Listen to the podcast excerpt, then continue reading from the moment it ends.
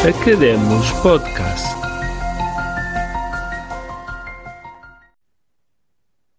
Novo ano 2023 está a chegar e o Academos continua. Segunda temporada.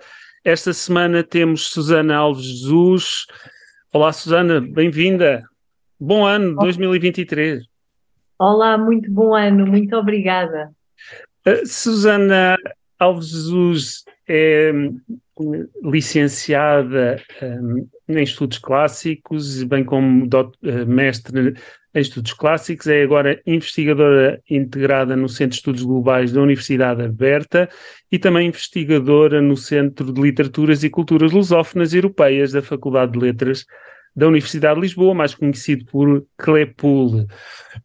Um, Susana Alves Jesus tem já uh, vários trabalhos publicados, também falaremos dele, mas gostava, Susana, que começasse por falar um pouco deste percurso que mistura uh, duas áreas científicas, porque o seu doutoramento depois é em História.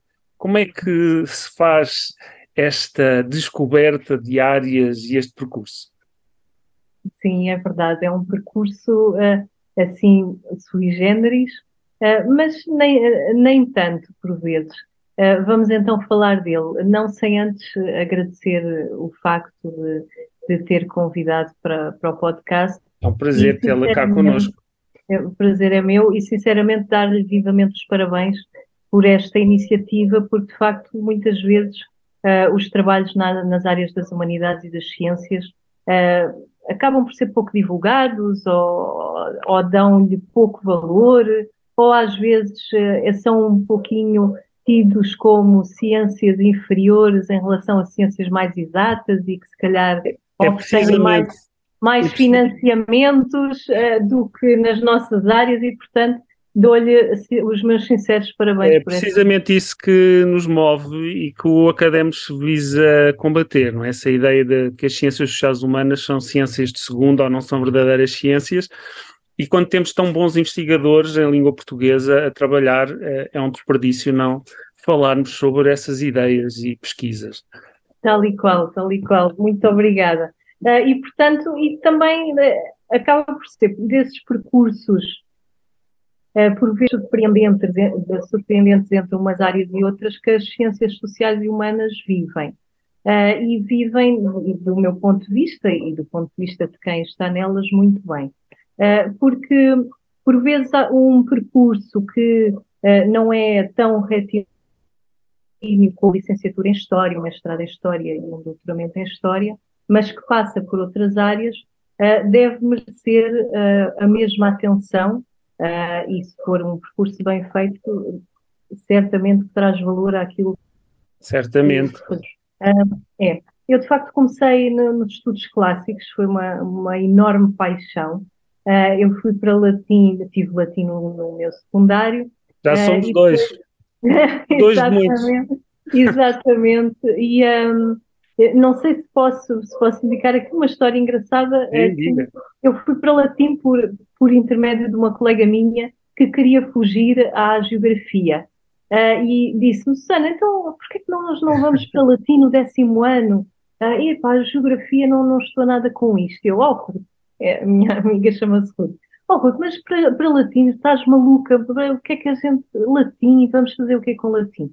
E depois fomos, uh, e de facto eu adorei latim. Uh, a minha professora de latim, a professora Júlia Batista, foi formada na Faculdade de Letras da Universidade de Lisboa, foi uma professora extraordinária no secundário. Uh, e também, muito por ela, acabei por ir para, para estudos clássicos na Faculdade de Letras da Universidade de Lisboa, onde tive magníficos professores onde aprofundei o conhecimento em torno dos estudos clássicos, mas também a minha paixão à antiguidade clássica.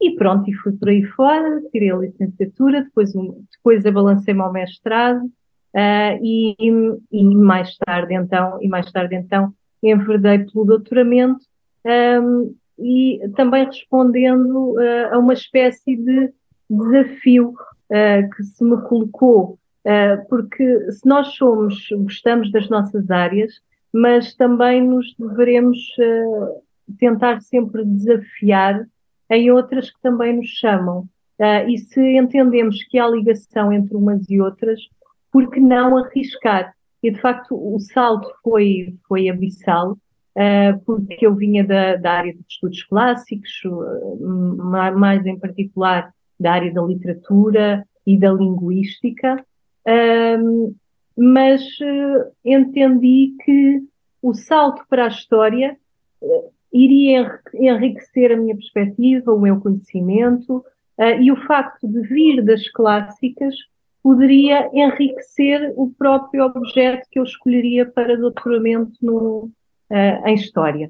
Eu creio que isso é evidente quando lemos um pouco do, do, índice da sua tese de doutoramento. Aliás, aproveito para dizer a tese de doutoramento da Susana Morato Alves Jesus chama-se Direitos Humanos em Portugal, Representações e Dissensões entre História e Utopia, 1755-1867 e logo no, nos primeiros capítulos vemos essa ligação com o, a sua licenciatura e mestrado, quando coloca, apesar de um doutoramento de História, esta ligação dos direitos humanos na Antiguidade.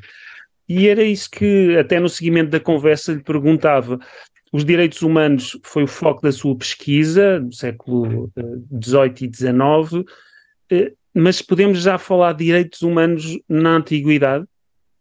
Uh, esse, esse, é um subcapítulo, de facto, da primeira parte da tese, uh, e, é, e, esse subcapítulo não está escrito de forma afirmativa. Ou não, seja, é uma pergunta. Exatamente. Eu incluí precisamente uma interrogação no, no, no, no, final desse, dessa designação de capítulo.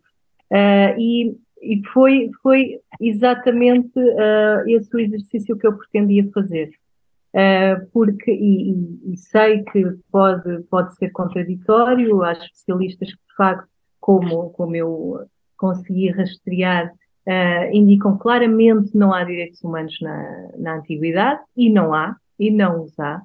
Tal como formalmente, numa carta, não, não há tal, conhecimento, é, é isso? Tal, tal como nós os conhecemos, nós, direitos humanos, conhecemos com esta designação e tal como os vivemos hoje em dia, a partir de 1948, a partir da formalização da Declaração Universal dos Direitos Humanos, uh, na, na, sequência da Segunda Guerra Mundial, direitos humanos como os conhecemos hoje só a partir de 1948. Anteriormente tínhamos os direitos do homem e do cidadão, que eh, vão buscar as suas raízes à elaboração do direito internacional a partir de uma série de teorizadores uh, que é esse exatamente o percurso anterior que eu faço na, que eu faço na tese, na minha primeira parte da tese, e de facto acaba por ser uma ousadia eh, ir tentar uh, encontrar raízes uh, de direitos humanos lá antes na antiguidade. Uh, e, portanto, qual é a conclusão? A conclusão é que, de facto, não há direitos humanos como os entendemos. Obrigado por uh, não se esquecer da conclusão, porque eu estava aqui já em, em suspense para saber realmente a sua posição quanto a este assunto. Tal e qual, tal, exatamente. Ia ser problemático se eu dissesse que os, que os havia. Mas, de facto, o que há, o que há é princípios de pensamento e, e ideias que, uh, que os autores da antiguidade, nomeadamente, eu, pronto, eu abordo, abordo uh, em especial uh, a Grécia e Roma, mas muito em particular a Grécia, um, e de facto, neste âmbito, neste âmbito, nós na Grécia não encontramos, não encontramos direitos humanos como os temos hoje, uhum. mas encontramos esses princípios de ideias que depois, no âmbito da história das ideias, e foi nesse âmbito que eu me centrei na, na minha tese, um, é, nós conseguimos ir buscar princípios de ideias que depois dão, que depois vão em crescendo e ao longo, ao longo da história, no âmbito de uma história das ideias e dos conceitos, desaguar mais tarde uh, em lutas, em várias lutas e depois em outras ideias que, uh, que, que, nos, que resultam nos direitos humanos que temos hoje em dia. É. Nós estamos, falamos muito de direitos humanos, ainda recentemente ocorreu o Campeonato do Mundo de Futebol e o Qatar, conhecido uh, por uh, alegadamente não respeitar direitos humanos na construção dos estádios e noutras condições uh, políticas e sociais, é. inclusivamente alguns países e seleções a boicotarem e quererem manifestar-se.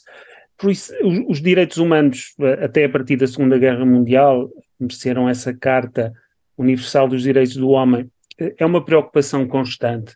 E a minha pergunta é se é uma preocupação eminentemente moderna, que já começa no século XVIII, que foi o período que começou a estudar, e se este desenvolvimento, em vez de uma consolidação, temos uma desconsolidação, isto é, temos no século XVIII um princípio iluminista, racional do homem, que se consagra numa carta, um, creio eu, muito relacionado com o enciclopedismo também, e depois, uh, se calhar, o século XX e aí o século XXI, um, apesar de a lei estar consagrada, nem sempre estamos a respeitar. Como, qual é a sua perspectiva? Como é que podemos olhar é, desde o século XVIII para o século XXI? Sim, esse, essa é a grande problemática que, que apresento na tese, apesar de me centrar mais, eh, aliás, a minha tese é centrada no século XVIII e XIX em Portugal, mas naturalmente eu faço, faço as ligações e vejo a recepção das ideias que se iam formando, em especial na Europa, na altura, uh, e a recepção que elas têm cá, e de que forma é que também nós, eh, para além da recepção, também ajudamos a construir esta noção uh, de direitos entre os séculos XVIII e XIX. Mas uh, o, o âmbito da tese visa precisamente uh, porque, é que, porque é que eu me balancei a trabalhar uh, a ideia de direitos humanos. na verdade, nós apaixonamos nossos temas, mas apaixonamos porque eles nos inquietam, não é? Uh, e, e, essa era uma inquietação que eu tinha. Nós hoje falamos em direitos humanos, direitos humanos por todo lado, em qualquer lugar que vamos, nós sabemos que temos direitos, vemos direitos na televisão, direitos nos jornais, etc. Falamos em direitos humanos no Catar, mas, mas até aqui, creio eu, né, em Portugal, uh, que se fala da migração e condições de, de pouco dignas de habitabilidade e tráfico humano, não é? Tal e qual. E, portanto, esta tese também surgiu de uma, dessa inquietação de percebermos exatamente o que é que são hoje os direitos humanos.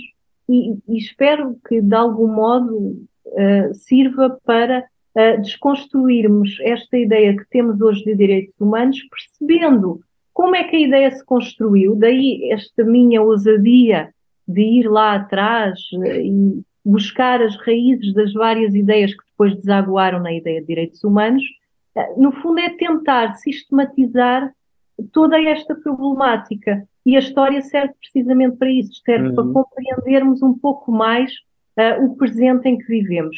E porquê é que eu, de facto, e ainda ao encontro da, da questão que me colocou, porquê é que eu coloquei esta ideia de representações e dissensões entre história e utopia?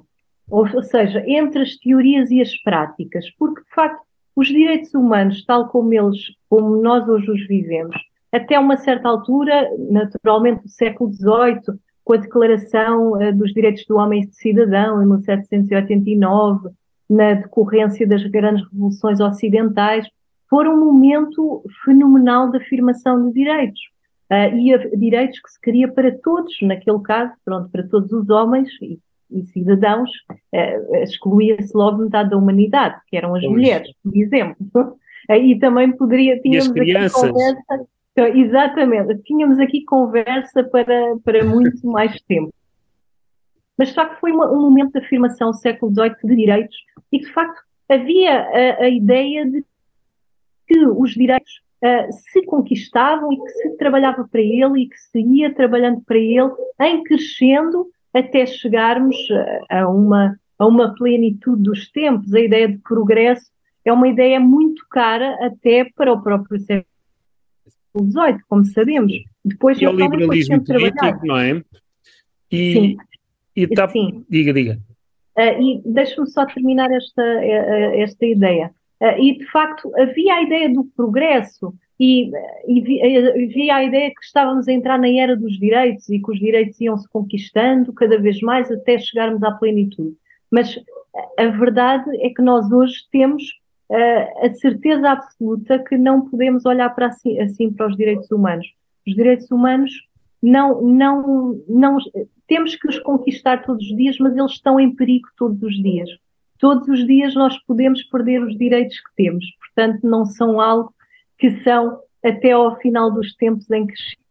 Uma das ideias, e no seguimento daquilo que acabou de dizer, é que temos, um, não diria uma degenerência, mas temos assim, uma alteração muito grande.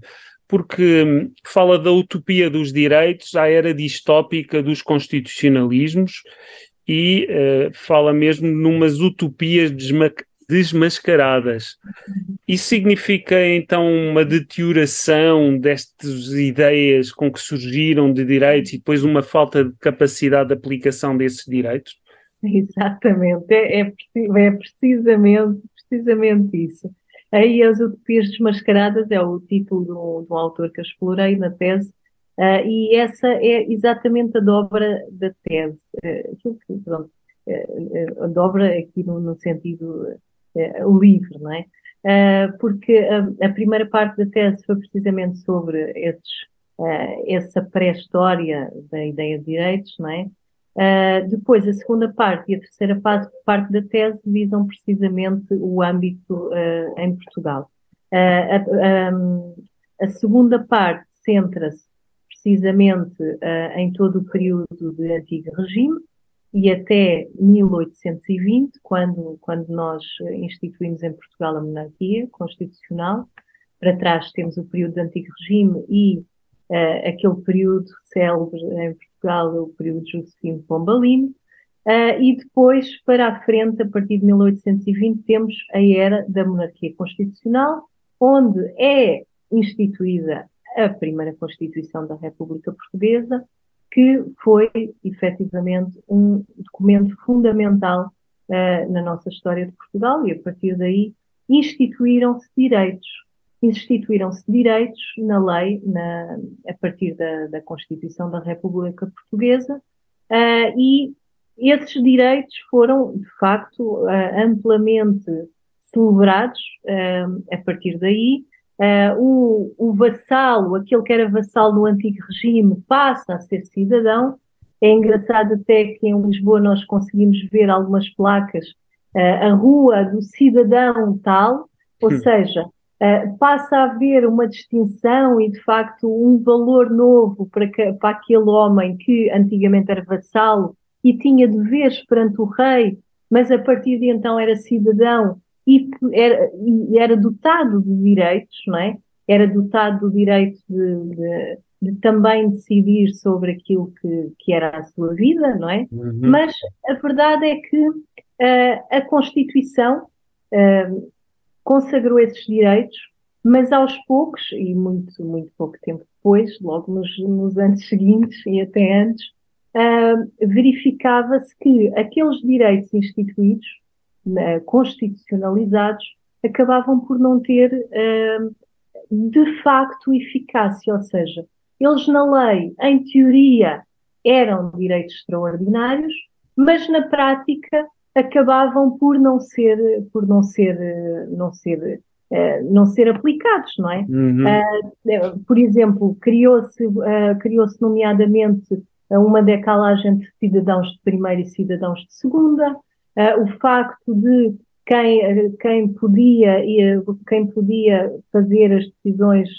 no âmbito da, da monarquia, desta monarquia constitucional, teria que ter, por exemplo, teria que ter, que teria que ser mais rico, aqueles menos ricos ou os que não, os que não. Havia muita gente que não tinha acesso a, a muitos desses direitos que, afinal, criavam um imenso fosso ali.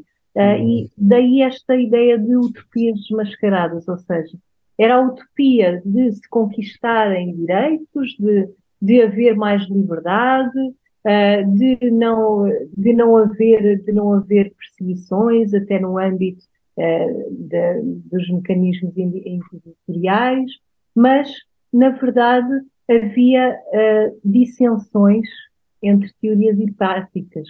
Havia diferenças entre aquilo que estava na lei e aquilo que, de facto, uh, aqueles cidadãos sentiam uh, na sua uhum. pele. Uh, e, e, no fundo, acaba por ser um paralelo com aquilo que ainda hoje sentimos, não é verdade? Assistimos, pois. tal e qual nós falamos que todo ser humano tem, tem direito à dignidade humana e é digno de direitos e todo ser humano tem igual direito ao trabalho, direito à habitação. Qual, mas depois entendemos que isso é uma completa utopia, não é? Um, e, e, nesse sentido também esta aproximação da ideia de direitos humanos à ideia de utopia, que eu também, também trouxe para a tese, uhum. uh, que, é, que é importante ser considerada quando falamos em direitos humanos, mas considerada no sentido não de, ah, isto é uma utopia, vamos sentar-nos, não vale a pena fazer nada por ela, mas ao invés uma utopia que vale a pena caminhar sempre para ela. Os direitos humanos nós é, é mais do que legítimo e todos é, acaba por ser uma bandeira unânime, às vezes até por aqueles que nós consideramos ditadores, os direitos humanos são extraordinários para todos, não é? Toda a gente defende direitos humanos. Uh, mas, de facto, é importante que eles sejam continuamente defendidos, apesar de se encontrarem no plano da utopia, neste sentido que, de facto, uhum. é, é, muito difícil encontrarmos a plena dignidade para todos, em todos os lugares do mundo, de facto. Porque ainda bem que falou em, em dignidade. Ainda bem que falou, porque era aí que eu gostava de levar a conversa, porque Sim. a Susana também fez parte ou integra ainda um projeto que se chama Dignipédia Global, Sim. a propósito de dignidade e a propósito de direitos humanos. Uh, Fala-nos um pouco deste projeto, Sim. em que é que consiste? Sim, posso falar e tenho um imenso gosto em falar dele. Uh, este projeto, intitulado Dignipédia Global, e cujo subtítulo é sistematizar, aprofundar e defender direitos humanos em contexto de globalização acaba por ser, no fundo, o colocar em prática uh, a teoria que, de algum modo, eu tenho andado a, a desbravar ao longo destes anos. Também Isso é muito âmbito, interessante. Também no âmbito, eu também julgo que sim, mas eu sou suspeita.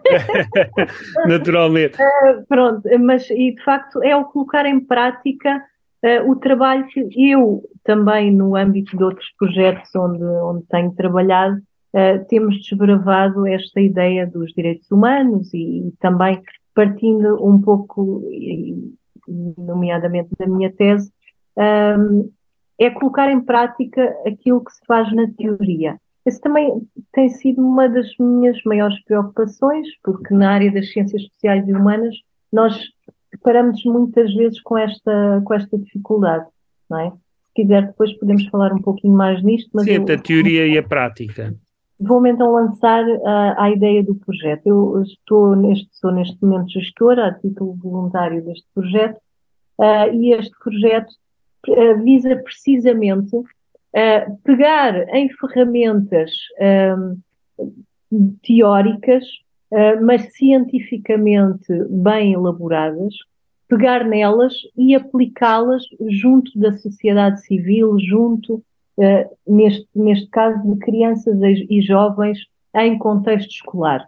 Crianças e jovens em contexto escolar é precisamente o público-alvo deste projeto. E, portanto, o que é que nós estamos a fazer? Este projeto, é, o financiamento dele é a partir dos EA Grants, é um, um fundo, um mecanismo europeu de financiamento que visa exatamente financiar alguns projetos para dinamizar a sociedade civil e capacitar cada vez mais as nossas sociedades para estas questões, nomeadamente dos direitos humanos. Uh, os, um, está, está, também ligada à Fundação Carlos de Gulbenkian e à Fundação Bissaia Barreto, são os gestores do, do projeto, em, do, deste financiamento uh, internacional em Portugal. Uh, e o que é que visa a Dignipédia? a Dignipédia visa uh, uh, dotar a sociedade de algumas ferramentas para aprofundar, para exatamente sistematizar, primeiro, perceber o que é, que, o que é isto dos direitos humanos, uh, qual é esta realidade com a qual lidamos todos os dias, aprofundar, ou seja, a partir de nós estamos a recorrer a imensos, inúmeros especialistas, dezenas de especialistas mesmo, que trabalham esta área de direitos humanos e estão a trabalhar para aprofundar conhecimento sobre a matéria dos direitos humanos e depois defender e aplicar uh, estas matérias uh, de uma forma mais consistente junto, junto da sociedade civil uh, e junto das crianças e dos jovens em particular. e quais o público-alvo são as crianças?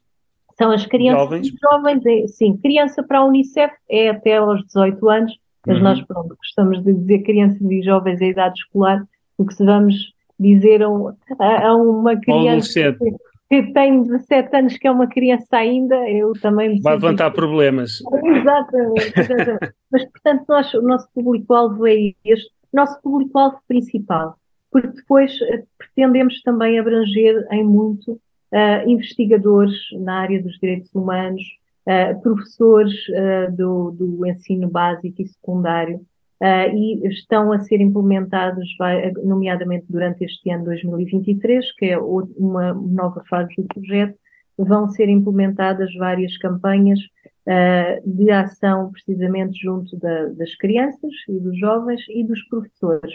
Em especial, em quatro escolas, que são nossas parceiras, ou melhor, em três agrupamentos e uma escola. Uma escola aí da, aí da Madeira, que é, a Escola Básica do Lombo, uhum.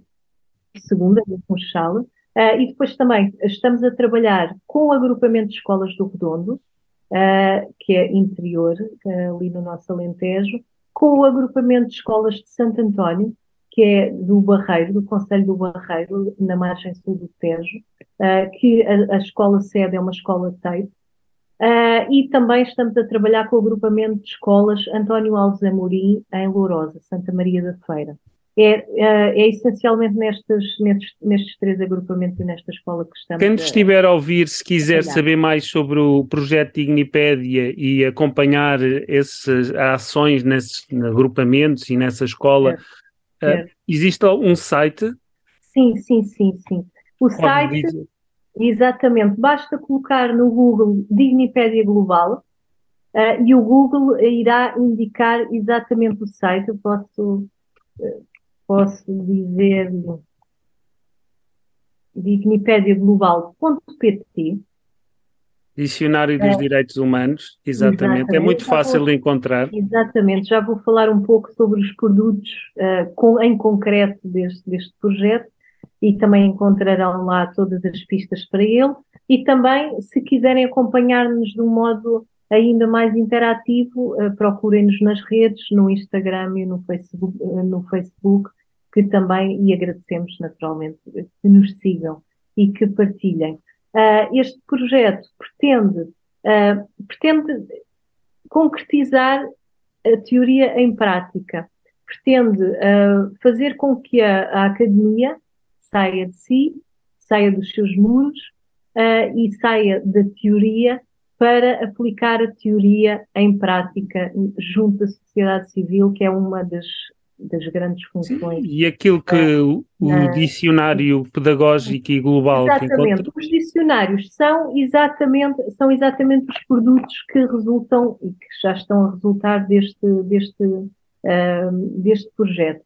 Um dos produtos é a plataforma, que está em construção ainda, mas que já está a ser alimentada com, o material que, que já estamos, já temos em mãos. E os dois produtos essenciais são um dicionário global dos direitos humanos. No, em Portugal nós não tínhamos um dicionário uh, sobre direitos humanos, apesar de haver a nível internacional em Portugal não temos uma ferramenta destas, e portanto este dicionário está, está a ser construído, vai ter 200, cerca de 250 entradas, uh, com, está a ser feito com cerca de 150 especialistas também, uh, em diversas áreas, É um dicionário. Sim, estou aqui a ver a Ana Arendt, que é uma filósofa é. eminente do século XX e que eu gosto muito de ler. Exatamente. E Agostinho, de Hipona também. Já temos qual. aqui essas entradas. Tal e qual. E portanto, essas ainda não estão aí disponibilizadas, vão estar disponibilizadas em breve.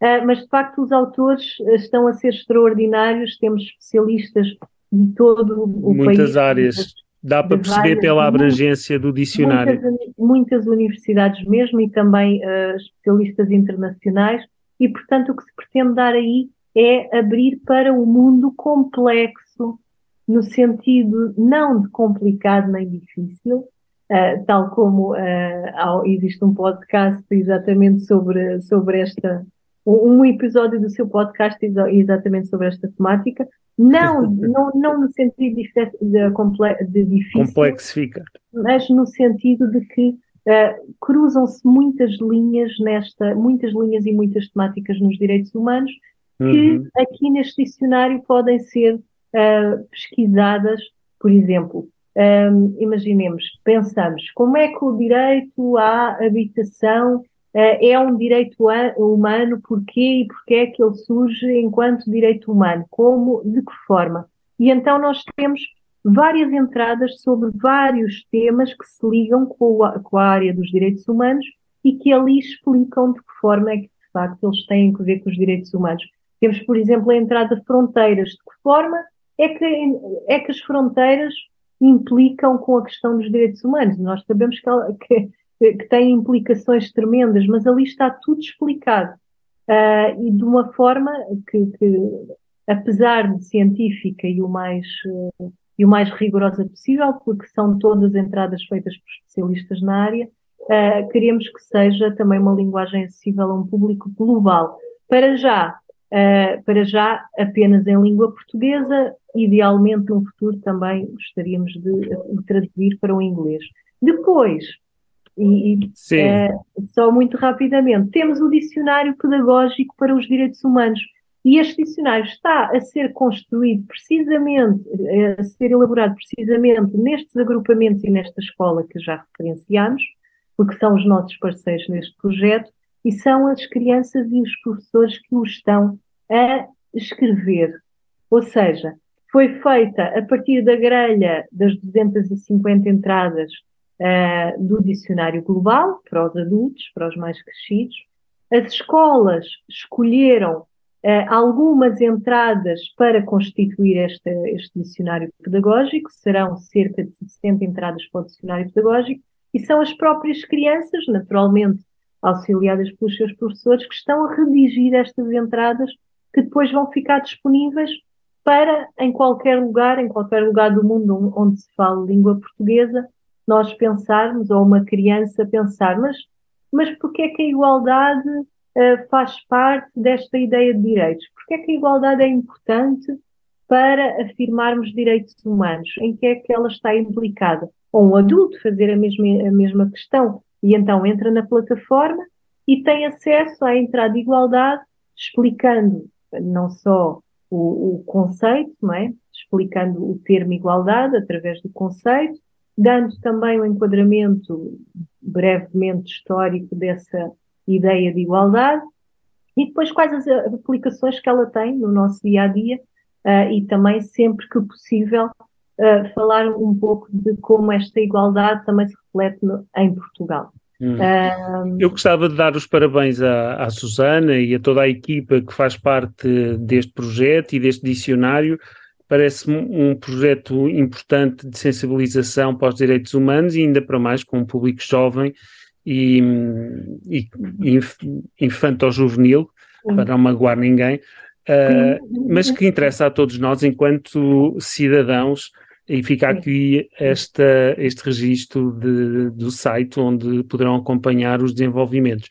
Uh, Susana, antes de terminarmos, eu gostava só de passar um pouco pelo seu livro, publicado na esfera dos livros. o livro chama-se José Aznet, um apócrifo pouco conhecido no Antigo Testamento, e eu acho que vai ser difícil sintetizar o livro e hum, esta história de José Aznet, mas eu gostava que a Susana tentasse, em poucos minutos, apresentar o seu livro pode ser uh, comprado numa livraria eletrónica, por exemplo. Sim, sim, tal e qual. Uh, de facto, esse foi, esse foi a minha incursão uh, no mestrado.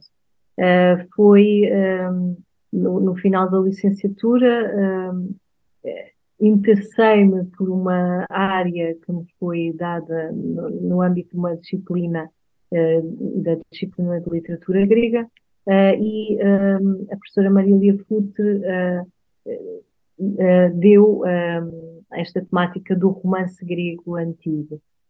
e que depois remete, a temática do romance grego antigo, remete para uma série de textos que estão muitas vezes à margem deste género literário, mas que também o complementam. Uh, e na altura surgiu a oportunidade de pegar neste texto, neste texto apócrifo chamado Joseias Net, uh, e encontrar uh, a sua relação, ou não, mas de facto há relação, com esta área do romance grego antigo. este texto, Joseias Net, é um texto surpreendente. Porque é que é um texto apócrifo? Porque, porque ele explica de certa maneira, algo que não ficou claro, uh, por assim dizer, ou algo que foi liminarmente uh, referenciado no, na Bíblia, que são os textos canónicos. Né? A Bíblia são os textos canónicos. Os Evangelhos apócrifos e, e esta literatura afim são textos que ficaram fora da Bíblia, tal como hoje a conhecemos. E este texto de Eias é precisamente um texto, uh, um texto apócrifo Porquê? A autoria é conhecida?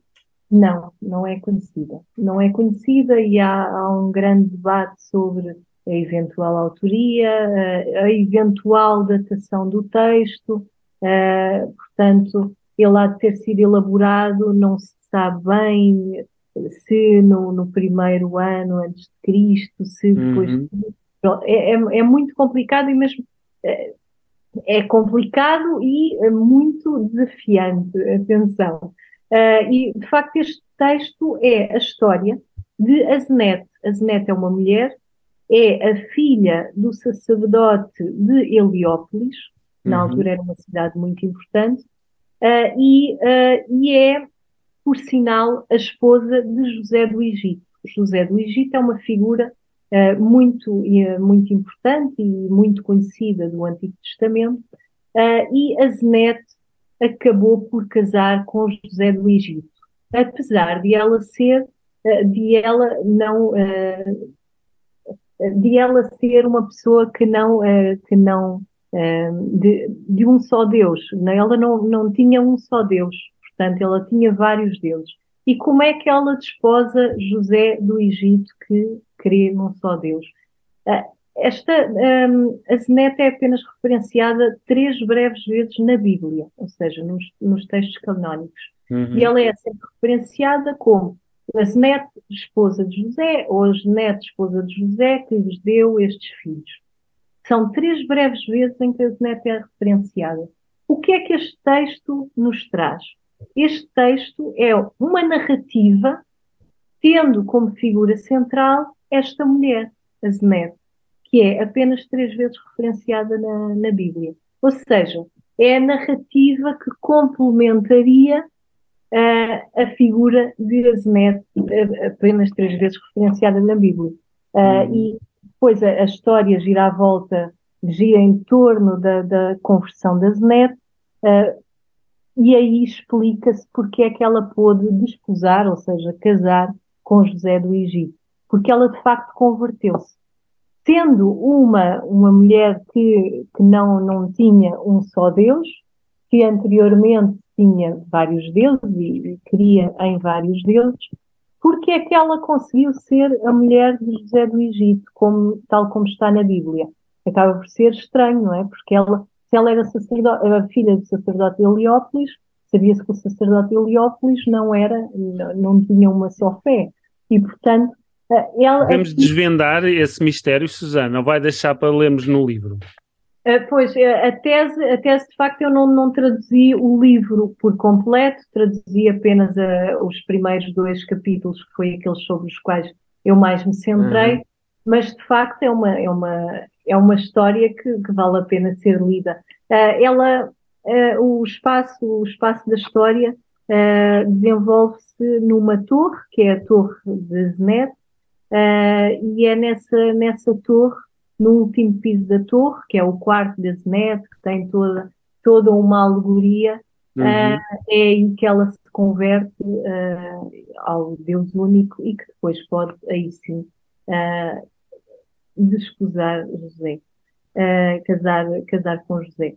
E, Efetivamente, não, eu não conhecia a Zeneto, mas fiquei já curioso para sim. conhecer um pouco mais e posso começar por ler até uh, o livro da sua autoria, José Zeneto, um apócrifo pouco conhecido do Antigo sim. Testamento. Uh, obrigado, Susana, por nos trazer várias coisas, trazer-nos a importância dos direitos humanos, trazer-nos o projeto de aplicação dos direitos humanos e de sensibilização para uh, esta temática garante da cidadania e da democracia e obrigado também por nos falar desta história e acho que terminamos o episódio uh, com uma história de amor, é sempre bom e acho que é a primeira vez que conseguimos fazer isso aqui no Academos. Ótimo, excelente. Eu é que, eu é que agradeço, no fundo. Uh, é, sempre, é sempre bom uh, sabermos que, de algum modo, estamos a fazer algo em prol da ciência. E esta, o âmbito da interdisciplinaridade é muito importante. É muito importante. Para, para que as ciências humanas e sociais se afirmem cada vez mais, também em diálogo com as outras ciências, claro. que só, só nos um, aumenta, não é? E o facto de podermos trabalhar cada vez mais em conjunto, olhar a outras áreas, uh, perceber a nossa área a partir também uh, consultando outras, julgo que só enriquece a ciência e o conhecimento. E, e Sem também, dúvida, e, e foi é, isso que fez na sua tese de doutoramento, por exemplo, e noutros trabalhos, com certeza. Tal e qual para cada vez mais o cientista, de, e com isto me calo, eu por mim continuaríamos aqui a falar mais um bocadinho, eu ainda queria ouvir mais sobre José Azeneto, na verdade. Mas para registarmos o episódio e para mantermos dentro dos tal 45 minutos. Tal e qual, tal e qual. Diga, mas diga. a verdade é, é cada vez mais afirmar o cientista em ciências sociais e humanas como um, um, um cientista que também traz valor para as nossas sociedades porque muitas vezes eu costumo dar esta história também. Um, os cientistas em ciências sociais e humanas, nós por vezes temos muita dificuldade em explicar aquilo que somos, não é? Somos investigadores, mas, mas como é que tu investigas em, como é que é o investigador em humanidades, não é? Para que é que isso serve? E, e, então, e perguntam-nos até onde é que está a bata branca é, e o laboratório. É? E eu digo, olha, nós somos cientistas, está a ver exatamente os senhores da bata branca que estão com tubos de ensaio a tentar encontrar vacinas ou curas para, para o nosso corpo. Então, olha, nós somos, não temos bata branca, mas pode-nos pode -nos visualizar também dessa forma, mas nós, os nossos tubos de ensaio são as fontes, são os livros, e na verdade nós tentamos encontrar, tentamos construir o saber e criar novos livros e que são, acabam por ser vacinas para a memória. Pronto, é, acaba por ser. Que um bem pouco... que terminamos, Susana. Vacinas para a memória é uma boa metáfora excelente para é levarmos aqui da nossa conversa. Mais uma vez, obrigado por ter vindo e ter enriquecido o nosso leque de convidados. Eh, somos sortudos por termos sempre convidados interessantes e, e, com tantas coisas importantes no âmbito das ciências sociais humanas. E hum, resta-me deixar uma palavra aos nossos ouvintes também. Já sabem, todas as semanas, até terminarmos a segunda temporada, vamos ter mais um episódio. Até lá, fiquem bem, fiquem com livros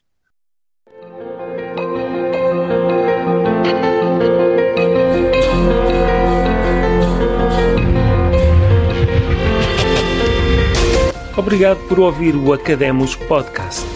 Se gostou deste episódio, não se esqueça de subscrever o canal e partilhá-lo nas redes sociais que uma simples recomendação a um amigo é um grande incentivo para este projeto. Pode seguir o anfitrião na página de Facebook Samuel Mateus Comunicação e saber mais sobre os cursos online sobre comunicação em público em comunicarlideranca.wordpress.com. É tudo por hoje, até à próxima semana.